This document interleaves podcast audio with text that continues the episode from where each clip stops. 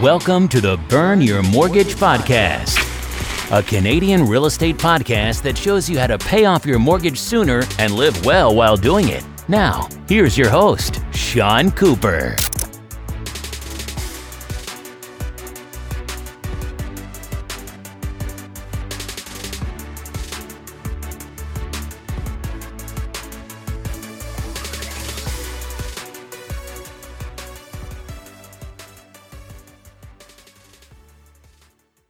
Welcome to the Burn Your Mortgage podcast. I'm Sean Cooper, and it's great to be back for another episode. On today's show, I'll be talking to Judith Cane. Judith is Canada's money coach and has worked in the financial services industry for 27 years.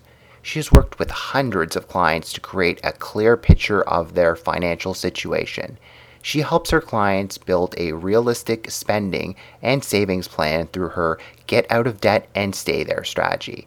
In my interview with Judith, we discussed the Ottawa real estate market, using goal setting to achieve financial success, and questions to ask yourself before undertaking a major home renovation. Without further ado, here's my interview with Judith Cane. Hi, Judith. How are you doing today? I'm fine, Sean. Thank you so much for having me on your podcast. Well, thanks for being a guest. It's wonderful to speak with you. You used to live in Toronto but decided to move to Ottawa. What led you to moving to our nation's capital? How are you enjoying life there? Well, we lived in Toronto, and my husband worked for a property company, and they had property in Ottawa. And they asked if Ian would be interested in moving into Ottawa. And he phoned me and he said, What do you think? And I said, Let's go. It's an adventure. We'd only been married for a few years, we'd only owned our house for a couple of years. And funny story about the house did you know that in the 90s, the early 90s, there was a, a massive real estate drop in Toronto and Ottawa? And we bought our house for 170,000 in 1991 and my husband's company at the time bought the house from us because that was their relocation policy and they ended up selling it for $128,000. So for people who think that there can't be a real estate crash, there was in the early 90s and it had to do with the interest rates which were extremely high 21 percent i think was the highest i ever saw and the interest rates dropped dramatically and that caused this real estate crash yeah, certainly the real estate market can slow down, but I guess as long as you're in it for the long haul, then you can ride out those bumps along the way. Well, exactly. And that's why people do use real estate for investment purposes, which is great. But just remember, it's just like any other investment, there are highs and lows. Definitely. And that kind of leads us into our next question, uh, touching on Ottawa a bit more as well. Ottawa is sometimes unfairly characterized as a boring, bureaucratic city. I didn't say that, but I definitely heard that from some other people. I love Ottawa, but it has a lot to offer. Besides a booming tech sector, it has a higher median household income than Toronto and a more affordable housing market. Just a quick side note a former coworker of mine recently moved from Toronto to Ottawa since he couldn't afford the housing prices in the GTA. He wanted to buy a spacious house and the opportunity to telecommute he was able to do that. And with more workplaces allowing that option, more people perhaps might take up that option of moving somewhere more affordable. Judith, why should somebody consider moving to Ottawa, perhaps from Toronto or another city in Canada? Goes back and forth whether companies have people in the office or let them work remotely. As we all know, Yahoo pulled every employee back into the office because they felt that they weren't in control of what was happening with their employees that telecommuted. But I think for my husband, his company is actually moving into a new head office. People have the option to work remotely, and about 50% of the people working there took the option to do that because Ottawa is a fantastic place to live. Geographically, it's not very big. You can live outside of the city, buy a house for under $300,000 on a beautiful piece of property, and be half an hour from downtown. First part of the LRT is going to be finished this fall, and with expansions going on over the next couple of years. Ottawa is a vital city. You can bike from one end of the city to the other. Biking is a huge part of living in Ottawa. We've got festivals, we have Winterlude. Winterlude. We have Winterlude. We have festivals in the summer. We have festivals in the winter. And we've got Ottawa Race Weekend. There are lots of activities to do in Ottawa. In fact, in the high tech boom, the first high tech boom, there was a lot of American people who came up to work for companies in Ottawa, and they actually never left because they loved living in Ottawa so much. We have great education, we have great schools. Occasionally, we do get minus 40, but honestly, if that happens once a year, maybe maybe twice a year. There's lots of snow so there's tons of winter activities. We've got a professional hockey team we've got soccer we've got baseball. It's a great place to live and at a fraction of what it would cost you to live in toronto or vancouver. The cost of living is certainly a lot more affordable than toronto. It sure is. Great. So besides being a homeowner in ottawa you're also canada's money coach. Tell us how you got involved in money coaching what do you find most rewarding about your career? Well, Sean, I've actually been in the financial services industry for almost 30 years. I started out as a life insurance agent and worked with a company here in Ottawa, and I ended up getting my funds license and then started doing financial planning with them because they were a full service office. So we did investments, insurance, and financial planning. And then in the early 2000s, I left and went out on my own and I created my own office and managed investments, did life insurance. And in 2010, I was walking through the Olympics with my husband. We were there on our 20th anniversary. And I said, you know what? I don't like what I do anymore. What I really like is financial planning. And so I sold my practice and in 2011 took the training to be a money coach. And so now I've moved away from financial planning and I just do money coaching. And I love working with clients helping them achieve their goals helping them set goals because many people don't even have goals. And I, I love helping them set their goals and kind of getting control over their cash flow and then seeing them achieve their goals. For me that's better than anything. No, totally so many Canadians struggle with debt. The fact that interest rates have been low for so long and we're moving towards a cashless society certainly hasn't helped. Not only is carrying a lot of debt costly, it can affect your ability to qualify for a mortgage. Can you talk about your get out of debt and stay there strategy that you use with your money coaching clients? Well, some people aren't going to like this, but when clients work with me for the first couple of months, they use cash for their monthly spending. It must be painful. I, am not talking about paying your gas bill or paying your mortgage. What I'm talking about are your expenses. So, groceries, gas, pet food, entertainment, dining out, alcohol, those kinds of things that you spend that are kind of variable throughout the month we set up a cash flow that works for them and they pay for those things with cash for a couple of months. And it's interesting to see what happens with people. Most of my clients create a game out of this and they want to have money left in the envelopes because I use envelopes. Very similar to Gail Vaz-Oxlade, only instead of jars, I use envelopes because I think envelopes fit in your purse better than jars. But They have money in their envelopes and they play a game with themselves to see if they can have money left in the envelopes at the end of the month. That's one side. The other side is people say, There's no way that I'm going to be able to just spend this much on groceries or entertainment. And we work together to create a cash flow that works for them. And surprisingly, people seem to be able to spend within their limits. So once they've started working with cash, we figure out the rest of their cash flow and we put any extra money possible into paying down debt. And as we're going through this process, because when people work with me, it's a 12 month process. After 12 months, it's just wonderful to see what happens with people's behaviors. It's very similar to not eating properly. You just get into a habit maybe to going to fast food places or not preparing your meals. Spending money is exactly the same way. It's so easy to ring up your line of credit or to use a credit card or to get another credit card because your first credit card is full. So it's just so easy to do that without thinking about it. So what we're doing is we're flipping that behavior on its butt and we're forcing people to be way more conscious about where they're spending their money. And I'm curious, in order for people to be successful, I guess they have to be 100% committed. Do you have any other advice for people to be successful with a money coach? I think that, you know, questioning everything you buy.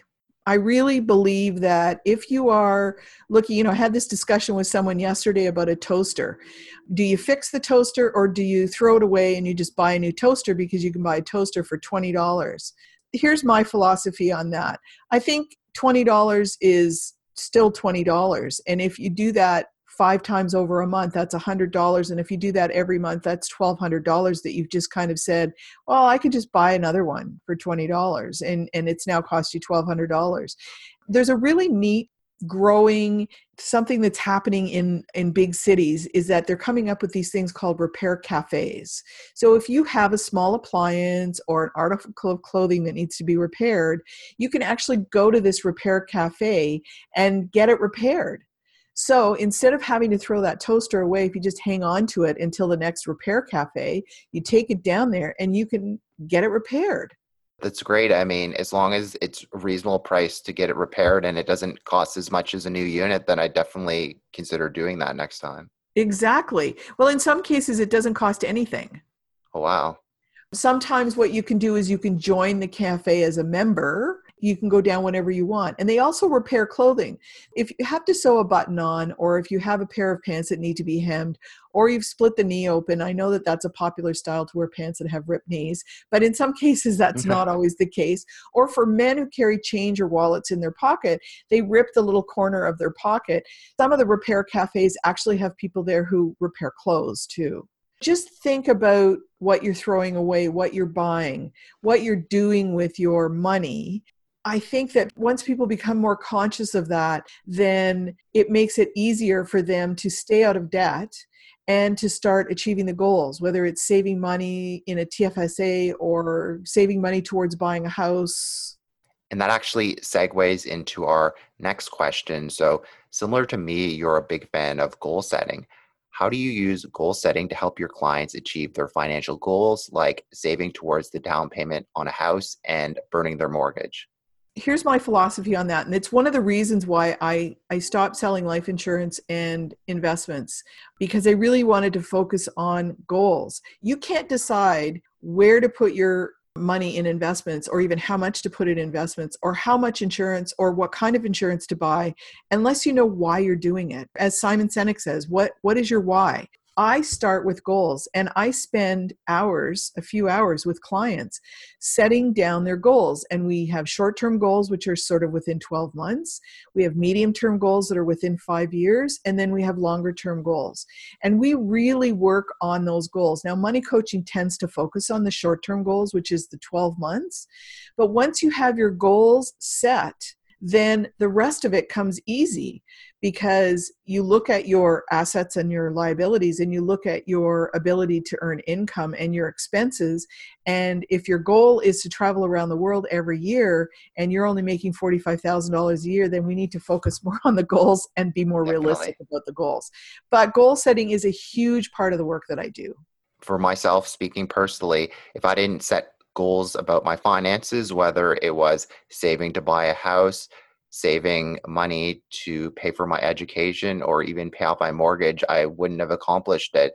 I would have just probably spent all my money instead of paying myself first and putting it in a dedicated savings account, you know, out of sight, out of mind. So that's what worked personally for me. And I'm a big fan of goal setting as well. Yeah, I and I agree. I mean, I worked with clients last night and they said we don't have as much money in our checking account as we like and I said, "Well, look at all the other accounts that you're saving money in." So the emergency fund, the travel fund, the clothing fund, the Christmas fund, and it totaled up to $22,000. So I said, You do still have the money. What we've done is segregated it so that when you need to pay your property tax, the money is in the account. You just have to go into that account and pay it. That's a great approach. Certainly, I think people should look at approaching their money that way. Mm-hmm. Great. So we've probably heard it many times. Real estate is probably the single biggest financial transaction of your lifetime. But unfortunately, there are some mistakes that you can make when buying a home. So, can you walk us through some common home buying mistakes that you've seen with your clients and how these could have been avoided? Well, I think the biggest mistake I see is buying too much house too soon. For couples who are young and just getting started in life, it seems to be the trend to see if they can buy the biggest four bedroom, two car garage house that they can afford. But what happens is they're just getting started, they don't have kids yet, and they buy this big house and then they start having kids and those kids start doing activities and all of a sudden the mortgage on this big house is now becoming pretty much of a stressor on mm-hmm. their lives. Back to goal setting you know what kind of house do you want to live in now? But what else is going to go on? And this is something that the mortgage brokers don't ask because it's really not their job. I mean their job is to make sure that you know or the real estate agent is to make sure that the person gets the house they want. But really you need to talk to someone and say what do you think is going to happen in the next 5 years? Do you see yourself having children? Do you see yourself traveling a lot? If all of those things are there then maybe you should look at the kind of house that you're buying and a smaller house would make sense until you decide that you're going to have 5 kids and you do need to move into a bigger house but i think that that's the biggest mistake i see is that and and you have to fill this house once you've bought it. Once you've bought a big house with four bedrooms or three bedrooms, you have to fill it with furniture. And you know that's another expense, and you have to you feel that you need to do some landscaping. And I think that people just need to take a step back and look at what they want in their life besides a house. I guess you have to realize that the first property you buy doesn't have to be your forever home and also consider the ongoing monthly costs of maintaining the house that includes the utilities, property taxes, home insurance, and of course, the big one, repairs and maintenance. And speaking from personal experience, I had my roof damaged a couple times this year from a windstorm that I didn't even expect. So you certainly have to have emergency savings for that. And you also don't want too much of your monthly cash flow to be eaten up because then you can't do the fun stuff in life like going for a vacation or going out to restaurants. And I'm sure your significant other won't be very happy if you have to spend every single Friday night inside because so much of your cash flow is being eaten up by your big house that you decide to buy. Mm-hmm. You know, it's true. And I, I think the other thing that people need to think about is when they're looking at a mortgage, a lot of the lenders will offer a home equity line of credit and they feel that that's their money and it's not their money, it's the bank's money. So if you buy a house, for example, a big house that has an unfinished basement, you think, oh, I've got this home equity line of credit. I can just have someone renovate the basement and finish it well, if you actually don't need to use the space in that basement for living space, then think about whether you want to borrow the money because that's exactly what you're doing. And I, I wish people understood home equity lines of credit when they got their mortgages more than they do. Certainly. I mean, a home equity line of credit can be used in a smart way, for example, to renovate your basement and be able to rent it out and bring in money from a tenant. But don't think it's the wisest choice to use that money to go on vacation or buy a boat, which I've unfortunately heard from some people. So yes. I guess as long as your use of the home equity line of credit is good and it helps improve your net worth, then that might make sense. But certainly going on a vacation or buying a boat, I, I don't think that would be the case with that. Yes, I totally agree with you. Besides hockey, something else that Canadians love is home renovations. Everyone loves watching those home renovation shows on TV these days. I'm guilty of that as well. But not all renovations add value to your property. What are some important questions to ask yourself before undertaking a major home renovation? And feel free to speak from personal experience as well. Well, I'm so glad that you asked that question. So, here's how I do it with home renovations I tell people to figure out how much money that they're willing to spend. Let's go back to the basement and say you do need the room for living space, so you're going to renovate your basement. How much are you willing to spend? So, how much can you afford to finance, and how much are you willing to spend on that basement? That's where the number should come from. It shouldn't come from calling up the contractor, having three people come in, give you quotes, and say, okay, this is the contractor I want to work with, and having them come up with the price. Because if your goal is to only spend $60,000 on the basement and the quotes come in at $80,000, where are you going to get that $20,000 from when you haven't planned to pay $80,000? I think you need to go to the contractor and say, I have $60,000. What is it that I can have done in my basement that will make it a great living space?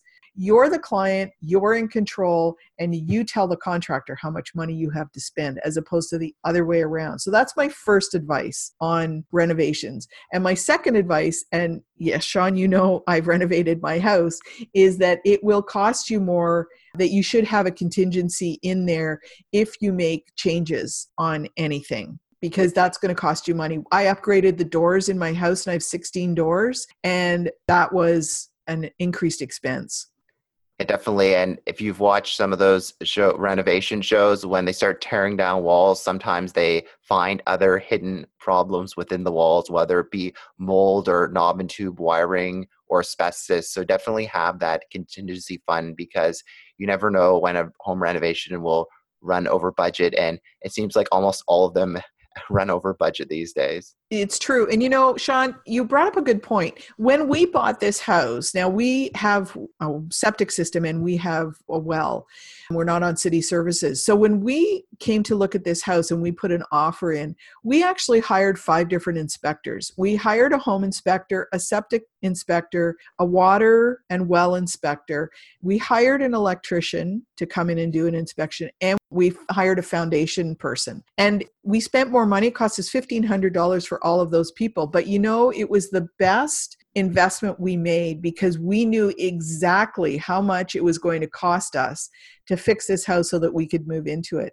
And you don't have to just stick with your building inspector. If you're moving into, especially an older house, if you're moving into a house and you have concerns that it may be knob and tube wiring, the home inspector looks inside, he opens up, you know, he may pull off an outlet and look inside. But an electrician knows other things to look for. The plumbers know other things to look for a little bit more in depth than a home inspector. I highly recommend everybody have their home inspected first, but I think that it may make sense to spend a little extra money so that you don't have any surprises if you think that you're going to renovate down the line. Definitely and don't just have your knowledgeable handyman uncle walk through the property and give his two cents because it certainly is worth hiring an expert. Yes absolutely. Certified expert. Yes a certified expert to come and do your home inspection. But think about going a little bit farther. You know, especially the older homes in Toronto. We lived in Toronto for many years, and the older homes in Toronto often have foundation issues. So bringing in a foundation person to come and have a look around your house and just give you their opinion about whether they they see a crack, does that look like a big crack or a little crack, or is it just on the face of it? I think that it's really important that you do your due diligence, and it will save you money in the long run. Don't you think? It definitely i think it's money well spent. It's better than waking up one day and seeing that your house is kind of sinking into the ground. I've certainly seen that with some of the houses in the beach area in toronto. I wouldn't want to be a homeowner for one of those houses. Or the leak coming through your dining room uh, ceiling and you're wondering where that's coming from and it actually could have something to do with your foundation believe it or not. It's been wonderful to have you on the show today, Judith. Before I let you go, is there anything of interest that you're working on that you'd like to share with our listeners? I'm happy to be on the podcast, Sean. I really appreciate you having me on. I am a money coach and I do work virtually. So I have clients across Canada and I also have them now in six different countries, which wow. is kind of interesting. I'm available for a consultation if people are interested. They can visit my website, judithcane.com. Great. And I'll be sure to in- include that in the show notes. So thanks so much for being on the show, Judith. Thanks for listening to another episode of the Burn Your Mortgage podcast. Besides being a podcast host and money coach, I'm also a licensed mortgage broker. If you or anyone you know, family, friends, coworkers, or neighbors could ever use any unbiased mortgage advice or a second opinion, feel free to reach out. You can reach me by email at Sean Cooper Writer at gmail.com, or you can call or text me at 647 867 3711. Also, be sure to head on over to www.seancooperwriter.com and sign up for my free weekly newsletter. As a small token of my appreciation, you'll be able to download my ultimate mortgage checklist on choosing the perfect mortgage. You can also sign up for a free one on one 15 minute money coaching consultation with yours truly. I look forward to hearing from you and helping you burn your mortgage sooner too. Once again, thanks for listening. You've been listening to the Burn Your Mortgage Podcast. Don't forget to subscribe on iTunes and leave a rating. Until next time, happy mortgage burning.